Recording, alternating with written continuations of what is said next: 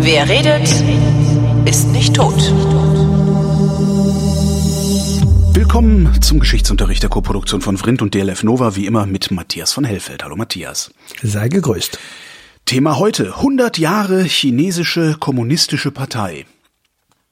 1921 ist sie gegründet worden. Ähm, äh, äh, von wem eigentlich? War das Mao? Ja, Mao war dabei, das ist richtig. Der war dabei, also, okay. Ich hätte, der war dabei. Okay. Ähm, ja, ja, also Kam das ist gerade von äh, seinem revolutionären langen Marsch oder wie hieß das, ne? Nee, das. Äh, Vielleicht erzählst das, du lieber die geschichtlichen Sachen. Ich mache dumme also, Bemerkungen einfach nur zu. genau.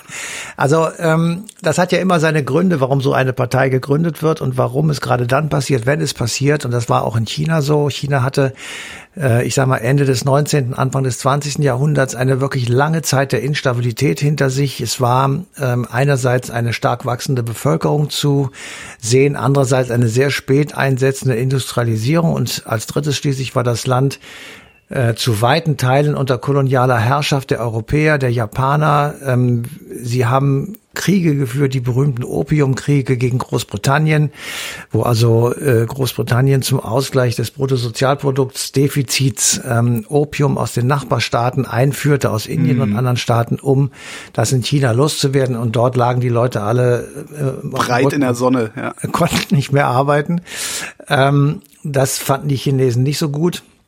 Äh, dann gab es äh, Krieg mit Frankreich, es gab Krieg gegen Japan. Äh, Japan war sowieso der große asiatische Widersacher, damals noch das Kaiserreich, das japanische. Und all dieses ähm, führte letztendlich zu, ich sag mal, einer lang anhaltenden innenpolitischen Unruhe.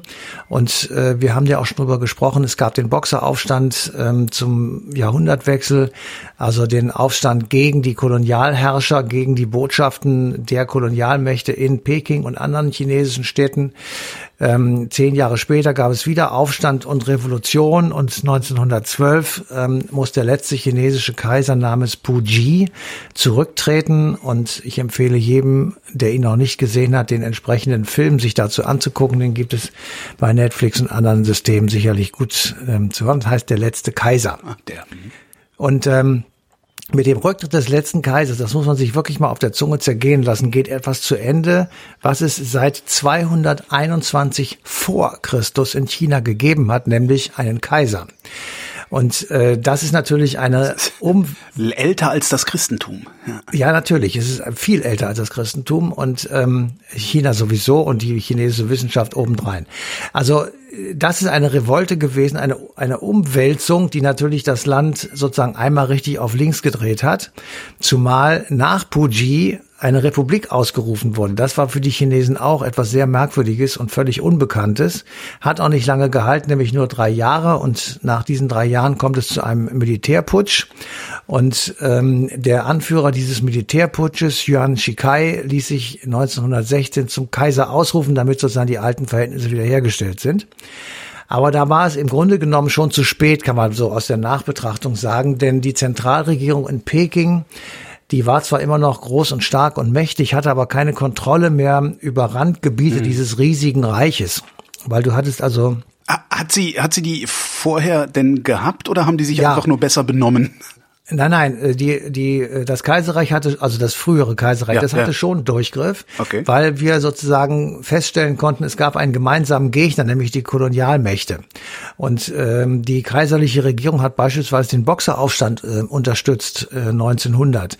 Ähm, und dann musste sie sehen, es, es kommt auf einmal eine, eine internationale Armada nach China gesegelt, um also diesen Boxeraufstand zu unterdrücken. Und damit war dann sozusagen Volk und Kaiser äh, saßen im gleichen Boot und das war dann kein Grund, eine Revolte zu machen. Aber es gab dann eben Revolten zehn Jahre später und Revolutionen. Man muss ja auch immer sagen, ähm, was war in Russland los? Äh, wie waren sozusagen die ähm, pazifisch-asiatischen Verhältnisse insgesamt? Und da schwappt natürlich Aufstand und Revolution aus anderen Ländern 1905 in Russland ähm, auch nach China rüber. Und irgendwann ist dann die Stabilität vorbei und derartig angenagt, dass eben äh, ein Putsch stattfindet oder deren Rücktritt erfolgt oder ähm, ein weiterer Militärputsch und so weiter, also einfach innenpolitische Krisensituationen sich entwickeln. Und in dieser Zeit war die Zentralmacht, die einst so stabil war, eben nicht mehr stabil hm. und hat ich sag mal, äh, Kontrolle verloren über Warlords, über regionale Militärgouverneure, die sich dann aufspielten und um mehr Einfluss kämpften. Ähm, es gab Unabhängigkeitsbewegungen in Tibet. Das ist ja nun eine lange Geschichte, die wir bis zum heutigen Tage verfolgen können, in der Mongolei. Ähm, und was eben sich immer mehr aufdrohte, sozusagen, war der Konflikt mit Japan. Japan, das Kaiserreich Japan, versuchte sich in der Zeit als ähm, pazifischer Hegemon aufzuspielen und andere Staaten äh, und Länder zu unterdrücken oder auch einzunehmen. Korea ist ein anderes Beispiel, wo man einfach merkte, okay, der äh, japanische Einfluss wird größer und der war dann für diejenigen, die äh, besetzt wurden oder annektiert wurden, wirklich schwer zu ertragen. Also die Japaner haben sich da zu der Zeit ziemlich übel aufgeführt. Ähm, und Japan konnte eben nicht darauf hoffen, dass es irgendwie internationale Hilfe bekam, weil äh, China war, hat Begehrlichkeiten geweckt, ähm, beisp beispielsweise für das British Commonwealth, also für das große Empire, weil wenn du Stationen hattest, wo du deine Schiffe aufladen konntest mit britischer Kohle und britischen äh, Handelsleuten oder Hafenarbeitern, dann war klar, deine Flotte fährt. Mhm. Wenn du aber darauf angewiesen warst, dass du Kohle von chinesischen Partnern bekommst, dann war das abhängig von politischen Gegebenheiten. Dann konnte deine Flotte schon mal stillgelegt werden. Ja.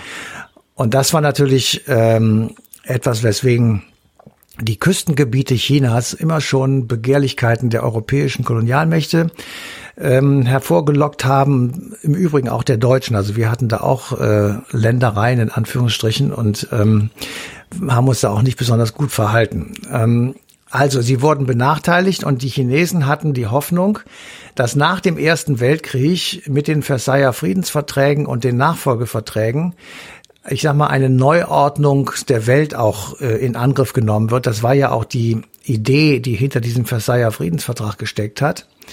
Sie schickten eine Delegation dorthin. Ich habe das nicht geglaubt, aber ähm, auch Mao soll bei den Friedensverhandlungen zumindest teilweise dabei gewesen sein als Beobachter.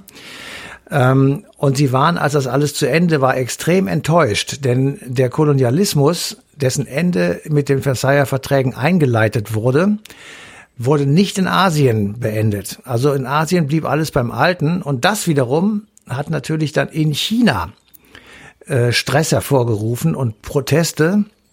Ähm, eine hieß Bewegung des 4. Mai.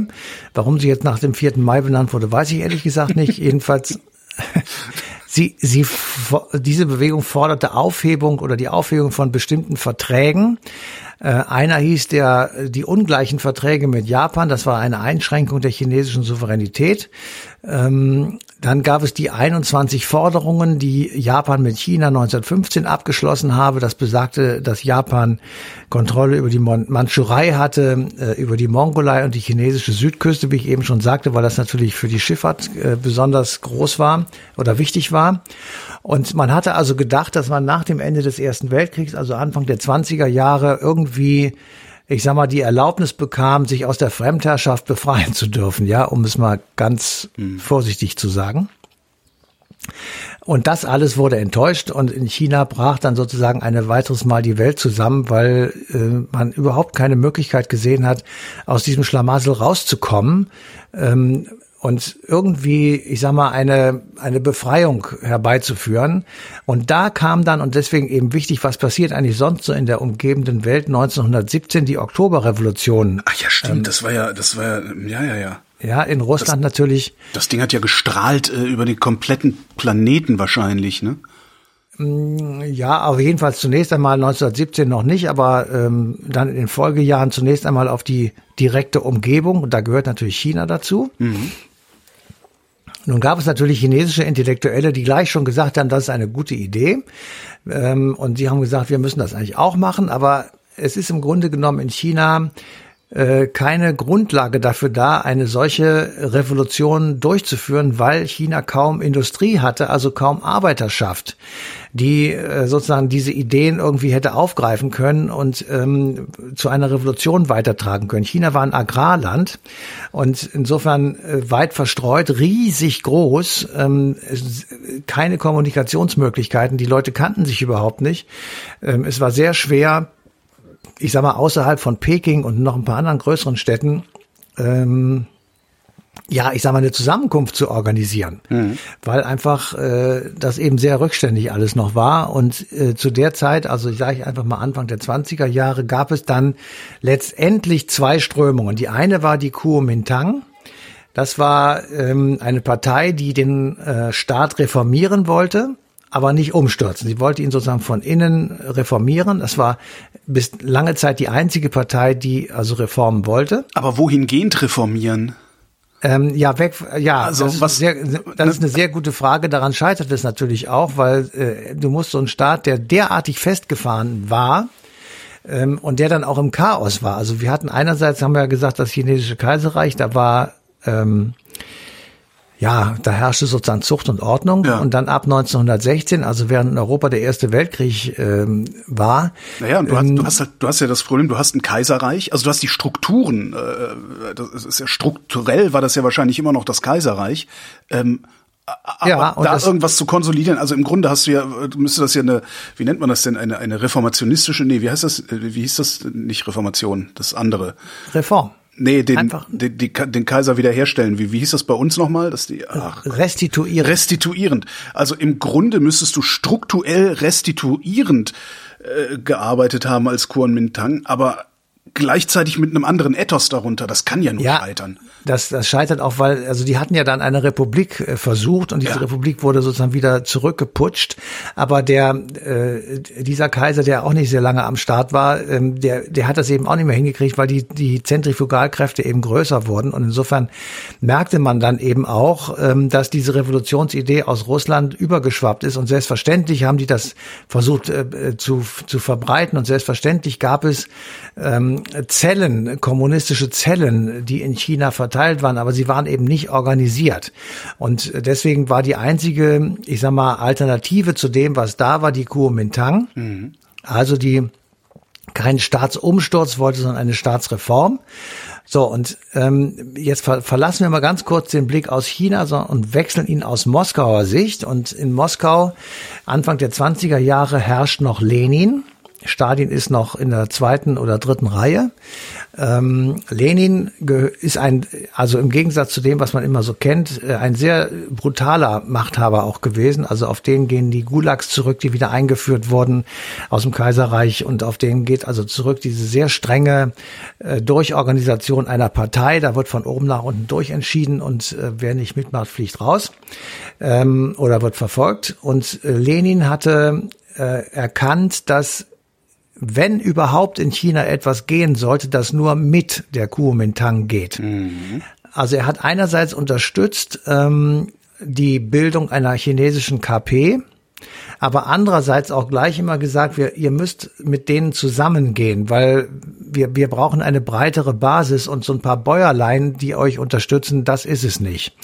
Deswegen ähm, äh, solltet ihr zusammengehen. Und das wurde dann nach der Gründung 1921, als die KP gegründet wurde, da komme ich gleich nochmal drauf zurück, äh, 19, äh, also auch gemacht mit einer sogenannten Einheitsfront. Da waren also KP und Kuomintang in einer Einheitsfront. 1924 allerdings war schon Stalin der starke Mann. Der wurde mhm. kurz danach auch intronisiert.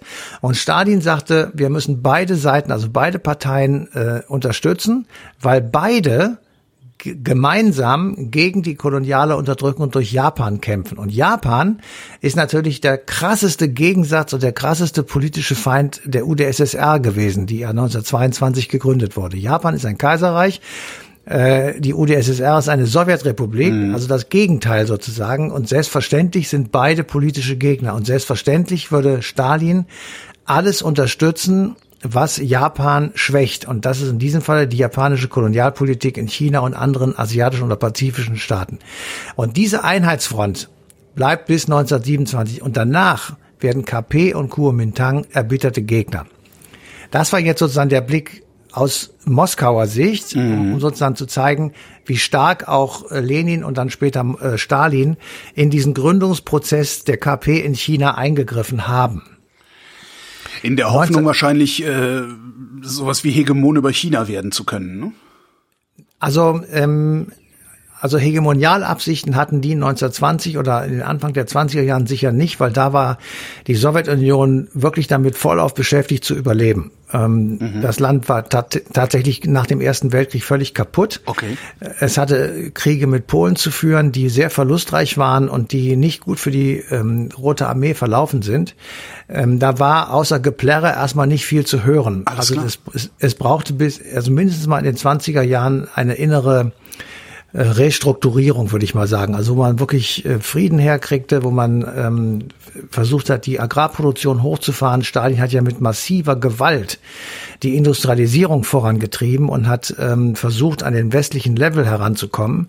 Und äh, da waren also sehr viele innersowjetischen Probleme zu lösen, die in den 20er Jahren sicherlich die Haupt, das Hauptaugenmerk ähm, sozusagen Stalins und der, der Chefs da in der KPDSU ähm, auf sich gezogen hat. Mhm. 1921 allerdings in China hätte man sich aus heutiger Sicht gar nicht vorstellen können, wie das geht. Ja, wie sollen eigentlich diese verstreuten Leute aus äh, kommunistischen Zellen eine Partei gründen? Wenn man nicht mal, äh, wenn man die Informationen, wann und wo das stattfinden soll, per reitenden Booten auf Eseln oder sonst ja. wie machen muss. Und die lebten diese Zellen sehr weit auseinander. Eine gab es in Shanghai, eine andere in Peking, eine dritte in Wuhan. Dann gab es chinesische KP-Zellen im Ausland, in Berlin zum Beispiel bei euch, in Paris und in Moskau. Aber alle hatten untereinander keinen Kontakt. So, und wir sitzen da heute und sagen, wie, wie ist es eigentlich möglich? Und dann kommt das nächste Problem, es gibt keinerlei Unterlagen darüber. Das Einzige, was wir wissen, ist sozusagen, sozusagen retrospektive Beschreibungen. Also so ähnlich wie Tacitus über die römische Geschichte geschrieben hat, dann glauben wir ihm mal und dann ist es so. Ähm, müssen wir eben auch sozusagen Sekundärliteratur zur Hand nehmen und einfach mal glauben, was da äh, drin steht. Also. Gründungsmythos. Genau. Jeder dieser Zellen durfte zwei Delegierte schicken. Ja. Wir wissen aber nicht, wie viel wirklich teilgenommen haben und wir wissen auch nicht, wo das alles stattgefunden okay. hat.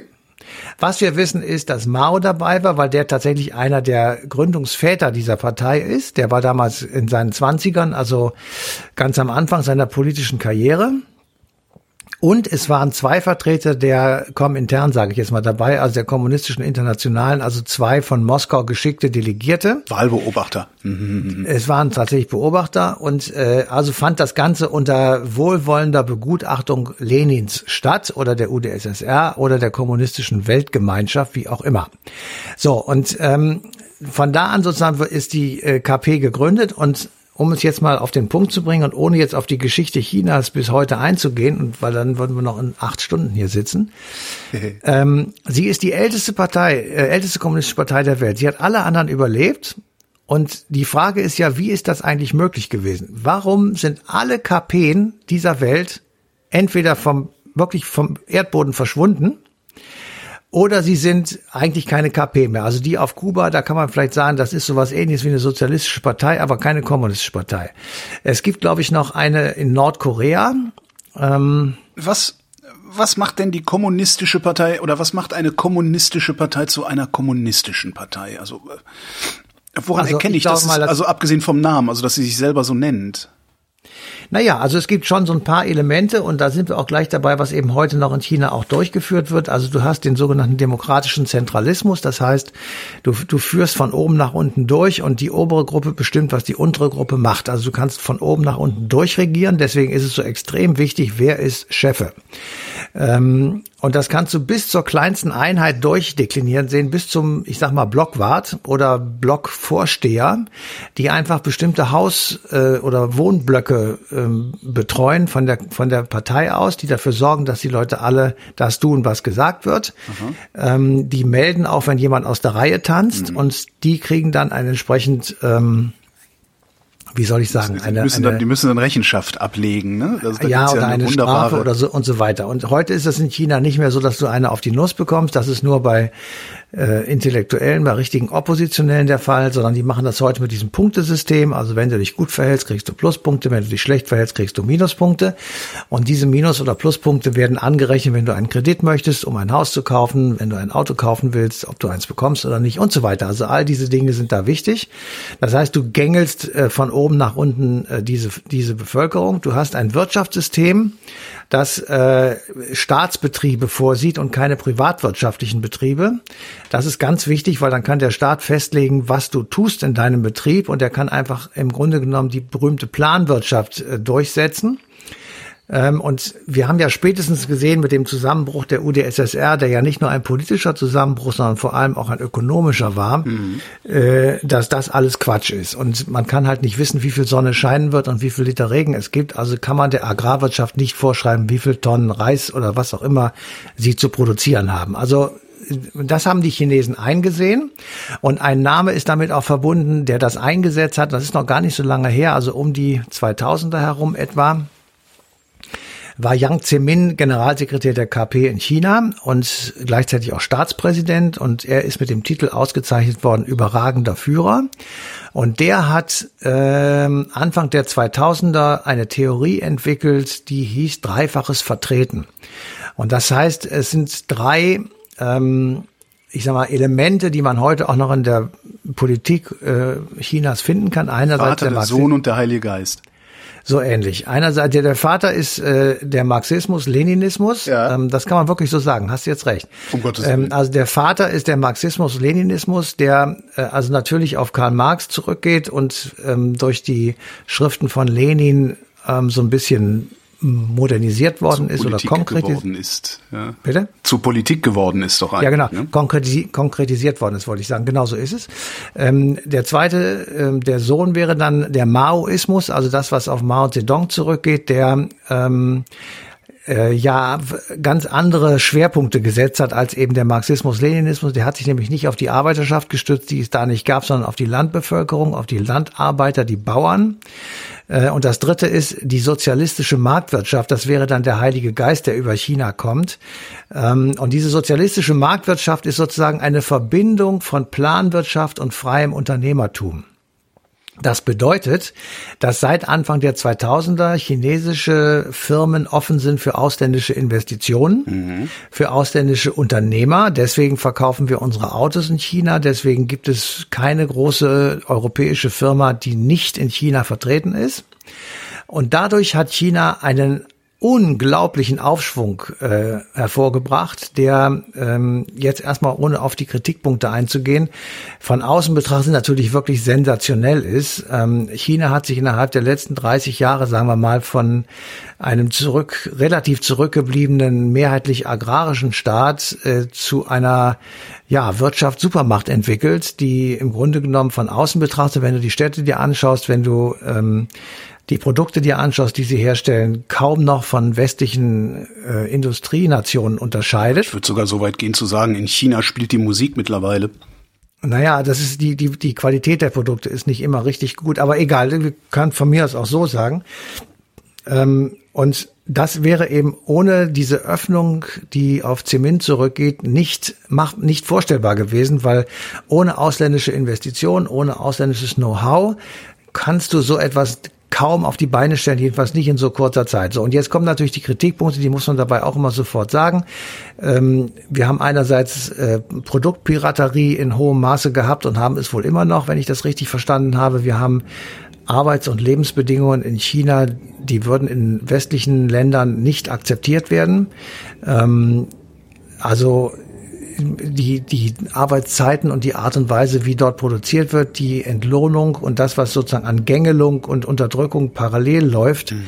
äh, würde in, äh, in der EU sowieso nicht gehen, aber auch in anderen Ländern vermutlich nicht, ähm, ja, nicht gehen. Mhm.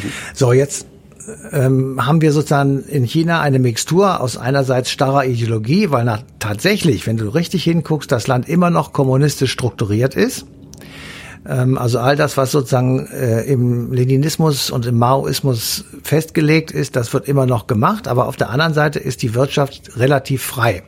Aber es gibt trotzdem sehr, sehr viele Staatsbetriebe.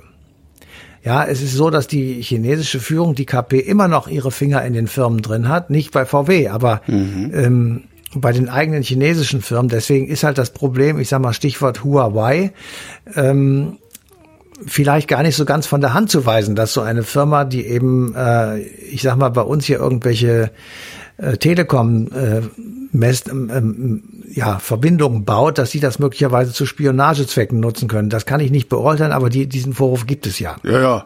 Ich finde den, ich, ich finde den immer ein bisschen lustig, weil äh, ja. am Ende, am Ende arbeiten alle Firmen auch mit den US-Geheimdiensten zusammen, wenn die US-Geheimdienste ja. das wollen. Von daher. Ja, ich, äh, ich will, also, ich, ich sage auch wirklich, ich habe ja. da zu wenig Ahnung von. Ich sage ja, es ist, nur, es ist halt ähm, an der Stelle, das, da ist es ganz eindeutig, das ist Blockbildung, worum es da geht. Ne? Weil also es geht ja, nicht darum, dass dass unsere Telefonate nicht von irgendeinem Geheimdienst abgehört werden. Das werden sie sowieso. Äh, sondern es geht darum, welcher es ist. Also darum geht's ja darum, darum dieses Huawei-Problem. Ja. ja, ja, genau. Also ich finde ehrlich gesagt, ehrlich gesagt, etwas anderes noch viel ähm, ernsthafter oder bedrohlicher kann man auch sagen. Äh, diese extrem boomende chinesische Wirtschaft hat Überproduktion äh, hervorgerufen. Aber frag nicht nach Sonnenschein, darum haben wir die Seidenstraße. Ja. ja, genau. In einem Maße, äh, was für sie wirklich zu einem Problem wird. Sie haben jetzt einen derartigen Boom äh, losgelegt, aber können das gar nicht mehr gebrauchen und verkaufen können sie es auch nicht. Ähm, also ähm, versuchen sie es durch die Seidenstraße sozusagen abzuwälzen auf die Staaten, die an dieser Straße mitmachen mhm. oder bei dieser Straße. Und am Wegesrand sammeln sie all das auf, was eben äh, nicht mehr liquide ist. Und dazu gehören nicht nur ganze Staaten, sondern auch Häfen oder Flughäfen oder Brücken oder sonst irgendwas. Mhm. Und damit machen sie etwas, finde ich, einerseits sehr geschicktes. Sie exportieren ihre Überproduktion und ihre zu viel vorhandenen Arbeitskräfte ins Ausland und sind sie erstmal von der Tüte weil die werden ja dann finanziert durch die Kredite, die zum Beispiel, ich sag mal, irgendwie ein Land A nimmt, um an der Seidenstraße teilzunehmen oder das Land A hat Geld, dann bezahlt es das so. Ähm, äh, und zweitens äh, kriegen sie Einfluss. Und dieser Einfluss, der geht bis zum ha Hafen in Duisburg. Und ich äh, mal mal das Szenario auf, wenn es dann wirklich zu einem größeren Konflikt kommt und diese Seidenstraße ist durchgängig fertig, und die Chinesen haben tatsächlich auf dem Weg von Peking nach Duisburg überall Stationen, die sie kontrollieren. Dann können sie auch Handelsströme kontrollieren und dann können sie auch Handelsströme stoppen. Ähm, also insofern habe ich wirklich das Gefühl, dass äh, die Teilnahme an dieser Seidenstraße ein sehr zweischneidiges Schwert ist und man sollte sich wirklich überlegen, ob das eine gute Idee ist. Ich befürchte, dass es keine gute Idee ist. Ja, das ist äh, die amerikanische Militärbasis äh, im Ausland nur halt mit anderen Mitteln, ja, mit, mit staatskapitalistischen Mitteln, wenn du so willst. Ja. Was ich da viel unangenehmer daran finde, ist, dass, also, wenn du, ich sag mal, Investitionen und, und, und Technologie und sowas exportierst, exportierst du auch immer äh, deine Werte, deinen Blick auf die Welt mit. Und China wird mit exportieren die Erkenntnis, dass der Kapitalismus die Demokratie nicht benötigt, um gut zu funktionieren. Ähm, das ist was, wo ich tatsächlich viel mehr Sorge habe. Also, dass da, dass da eine Idee um die Welt gehen wird, ähm, die die Welt nicht unbedingt besser macht, sondern eher schlechter. Ne? Also mit, ja, mit diesen ganzen, diesen, diese, diese, ja. diese Überwachungssysteme und, und äh, diese ja. Social Scoring, was sie machen und so. Ja. Und wenn dir ein Hafen gehört, dann kannst du innerhalb dieses Hafens schon mal solche Mechanismen etablieren, wenn du das unbedingt willst. Genau. Aber wir sind uns ja einig, dass der Kapitalismus eh nicht ähm, der Weisheit letzter Schluss ist, ähm, sondern ganz im Gegenteil eine einzige Katastrophe. Jedenfalls, wir erleben ja viele Probleme, die dadurch hervorgerufen sind, dass wir eben so organisiert sind. Ähm, aber tatsächlich ist es so, du kannst es auch in einer Diktatur, kannst du auch enormen wirtschaftlichen Aufschwung her herbeiführen. Das ist doch klar. Ähm, da vielleicht sogar eher und schneller und leichter als in einer Demokratie. Aber äh, also das ist etwas, wo ich auch deine Besorgnis teile. Ich teile auch die Besorgnis vieler anderer, die sagen, äh, wir haben dieses, du nennst es äh, Social Scoring, also Überwachungsstaat mit modernsten Mitteln. Wir haben die Unterdrückung religiöser Minderheiten, der Uiguren. Wir haben Unterdrückung ist gut, das ist ein Genozid, den die da äh, an den Uiguren vollziehen. Ja, von mir aus auch das. Und ähm, wir haben einfach brutalste Methoden gegenüber jene, die einfach eine andere Meinung haben. Ähm, und das ist etwas, wo ich sage, gut, äh, da bin ich mir dann doch lieber, ähm, in, da bin ich dann doch lieber in einem solchen Staat wie diesem. Da ist es manchmal zwar chaotisch und mir geht vieles auf die Nerven, aber ähm, die Grundlage, dass ich hier machen kann, was ich will, die ist jedenfalls noch gegeben. Und insofern habe ich hier viel mehr Freiheiten als überall woanders. Ich muss dann allerdings hinnehmen, und das wird vermutlich so passieren, dass wir von sowas wie China ökonomisch abgehängt werden. Und dann ähm, müssen wir können das, glaube ich, nur verhindern, wenn wir deren Methode übernehmen. Und da würde ich vorab raten. Ah, ich weiß gar nicht mal. Ich meine, das Interessante an, an unserer, also an diesem Freiheitsbegriff, den du ja gerade formuliert hast, also wir, wir können tun, was wir wollen. Äh, letztendlich graben wir uns damit ja erst das Wasser ab, ne, weil wir uns die Freiheit nehmen zu beharren. Und ähm, so ein System wie China ist in der Lage, Beharrungskräfte einfach auszuschalten. Ja, die werden umgebracht. Und, ja, ach, das, genau. das, nee, du kannst ja auch dann per Dekret, ne? Also man könnte jetzt zum Beispiel, ja. das, ist, das schönes, schönste Beispiel ist ja ein CO2-Preis. Ne? Jeder weiß, dass wir eine CO, einen realistischen CO2-Preis brauchen. Jeder weiß auch, dass der bei irgendwo 150 Euro mindestens liegt, wenn nicht sogar darüber. Aber keiner traut sich, dieses Ding zu etablieren, weil die Beharrungskräfte derer, die für, für 1,30 einen Liter Sprit haben wollen, viel zu groß sind. In China ja. hast du halt den Vorteil, dass äh, wenn die Erkenntnis im Staat sich durchgesetzt hat, also in der Staatsführung, wir brauchen das, dann machen die das. Das ist ein Vorteil und das ist auch auch wieder ein Problem, weil an der Stelle ist deren System unserem System sogar überlegen. Ich habe das ja nie bezweifelt. Das, Natürlich, eine Diktatur so, kann sowas einfach machen. Ja. Da vollkommen klar. Und sie, sie bügeln dann die Bedenken der Pendler und solcher Leute, die aufs Autofahren angewiesen sind und eben nicht so viel Geld verdienen, bügeln sie weg. So, und hier haben wir das Problem, das meinte ich ja gerade, hier haben wir das Problem, dass uns äh, die Grünen erzählen, wir müssen 180 Euro letztendlich irgendwo hinkommen das oder 150. nicht die Grünen, das erzählt dir jeder Ökonom, der rechnen kann. Ja, ist ja egal, wer das erzählt. Was irgend Leute, die das wissen, erzählen das und so. Und dann haben wir aber gleichzeitig das Problem, wir müssen gucken, dass wir da alle mitnehmen und dass eben nicht irgendwie die Hälfte, äh, die pendeln müssen, dann kein Auto mehr fahren können, was sie bezahlen können und so weiter. Das sind einfach größere Probleme, die wir mit der Durchsetzung oder Umsetzung solcher vernunftbegabten Einsichten haben, als eben eine Diktatur. Deswegen glaube ich einfach, dass wir bei vielen Dingen abgehängt werden. Und dazu gehört von mir aus auch der Umweltschutz, dazu gehört von mir aus auch das, ähm, die, die ökonomische Kraft, die wir hier entwickeln. Ähm, und Dazu gehört möglicherweise auch die Bekämpfung von Pandemien. Weil da hast du ja gesehen, da sagen die einfach, Wuhan, 10 Millionen Leute, ihr kommt jetzt nicht mehr raus. Punkt. Das ging innerhalb von zwei Stunden, war alles zu. Ja, wie willst du das hier machen? Das, stell dir mal vor, zwei Millionen Leute, das ist Hamburg. Willst du Hamburg zumachen? Nee, das kannst du nicht. Aber ich Eben. bin gespannt. Also da, ich hoffe, ich lebe noch lang genug, um zu sehen, wie sich diese beiden Systeme miteinander entwickeln werden, weil ich habe den ja. Verdacht, dass eine Kombination aus beiden Systemen nicht die schlechteste Wahl zur Lösung großer Menschheitsprobleme sein könnte. Und also, wie wir ja. das balancieren, das würde ich gerne sehen.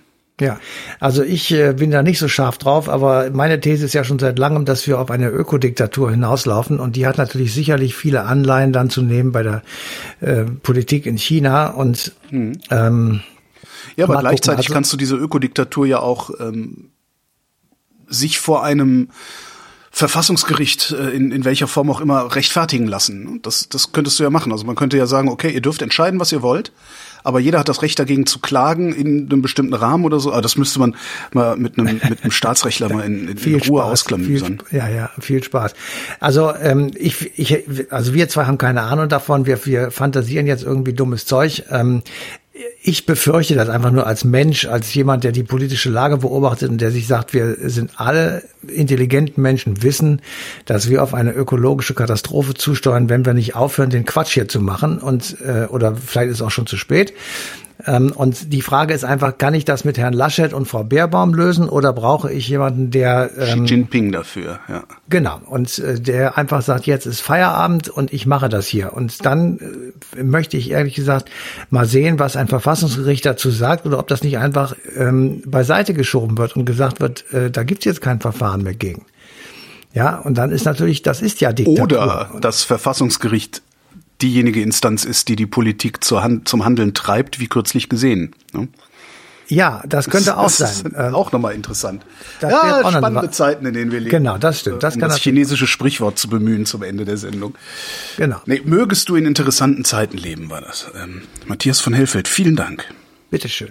Und euch vielen Dank für die Aufmerksamkeit am 19.07.2021. Da läuft auf DLF, DLF Nova die passende Ausgabe Eine Stunde History.